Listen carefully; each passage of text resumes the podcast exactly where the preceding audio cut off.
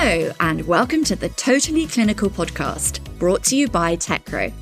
Totally Clinical is a deep dive into the freshest trends, big time challenges, and most excellent triumphs of clinical trials. I'm Hannah, your host. Join me as I chat with industry experts, trailblazers, thought leaders, and most importantly, the people benefiting from clinical research. So tune in, settle back, and don't touch that dial. It's time to get totally clinical.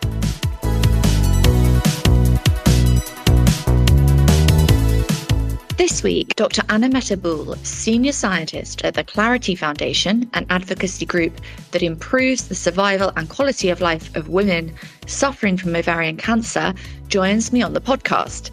During this podcast, Anna Mehta explains why clinical trials should be considered as an alternative to standard of care, why it's sometimes difficult for patients to get access to trials, and what patients urgently need to know about exclusion criteria for oncology clinical trials. Thank you for joining me. Could you start by explaining more about your background and how you came to work at Clearity? Yes, absolutely. I have a PhD degree in chemistry, and my background is really in the field of signal transduction, which you basically can think of uh, this is how cells communicate. Before Clearity, I did clinical research in uh, leukemia. I studied the most common leukemia among adults. That's called uh, chronic lymphocytic leukemia or CLL. At the time, I worked at the University Hospital of Copenhagen in Denmark, and I identified a novel prognostic gene in CLL that I named CLU1. I was able to secure funding to start a small company in Denmark to continue studying the potential clinical applications of CLU1. And I also actually later continued that work at the Moores Cancer Center at UCSD here in San Diego. Ultimately, I sold the rights to the CLU1 gene to a larger company that commercialized the findings. Around that time, a friend of mine unfortunately had been diagnosed with ovarian cancer. She uh, found support at Clearity and was really thankful. So she got involved with the fundraising at Clearity, and that's kind of actually the first time how I like that I heard about Clearity. I also at that time actually talked to another acquaintance who is one of the founding board members of Clearity. And when she heard that I was looking for a new opportunity, she suggested that I talk to Clearity, and that's six years ago. So, an entrepreneurial background as well as a scientific one. Now, despite the clinical trials process coming under the spotlight during COVID, many people still don't fully understand the process, and there are misconceptions around how trials work. Could you explain more about what the different types of trials are? Absolutely. The ultimate goal of running clinical trials is to find more effective drugs or drug combinations for patients. And the process of taking a drug from preclinical research in the lab and all the way to approval, it's really long and complicated and expensive. A drug has to go through testing in phase one trials, phase two trials, and phase three trials. And the process is highly regulated. Here in the US, this process is uh, run by the FDA the first time a drug is given to humans will be in a phase one trial. And the phase one trial really has very distinct purposes. The main purpose of a phase one trial is to evaluate the safety of the drug. Then it is to find the optimal dosage to give the drug with, and then also to identify any potential side effects of the drug. So the very early stages of a phase one trial is what we call the dose escalation phase. So you start out giving a very low dose of the drug to a few people, typically three people. They enroll into this cohort we call with the lowest dose of the drug. And if no dose limiting toxicities is seen in the in that state, then you jump to the next lowest level of the drug. In that way, you test the drug kind of in a stepwise fashion to find the best dose that you can give. Basically, you, you basically try and find the, the maximal tolerated dose. So that is really the goal of the phase one trial.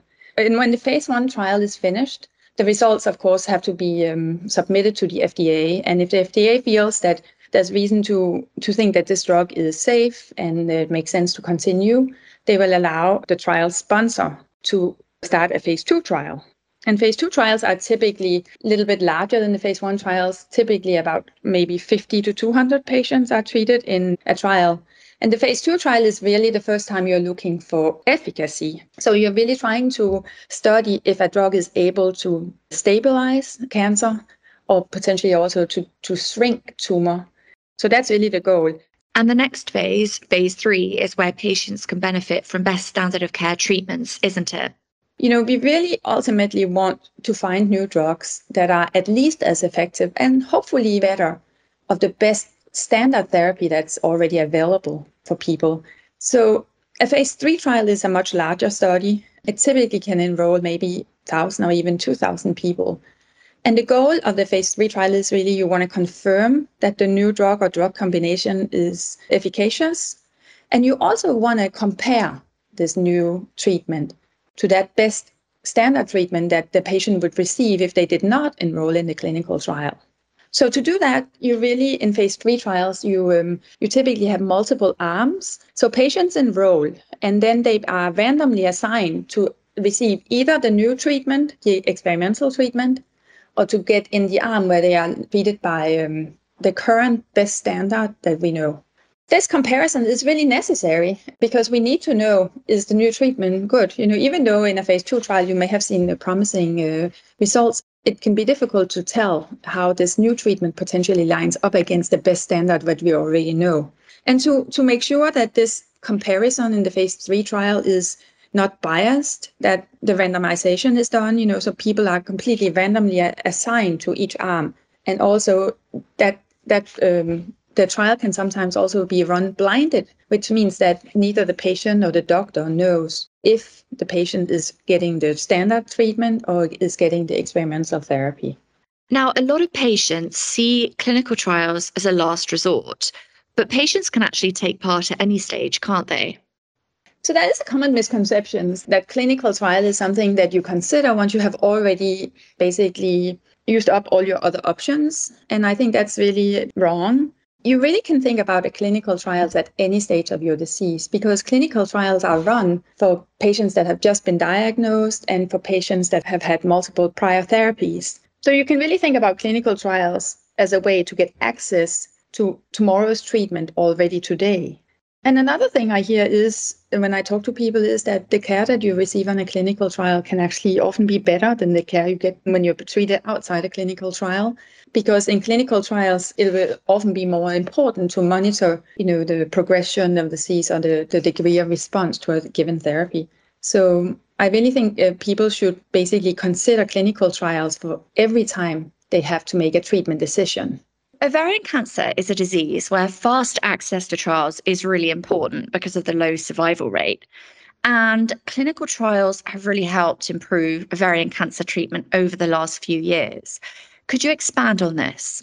It's true that we really have seen some really, really big leaps in the ovarian cancer care, and those results, uh, those changes have come by because of clinical trials. And I think the area that really jumps to mind that has affected most women is the area of maintenance therapy that is really now a standard practice in ovarian cancer treatment.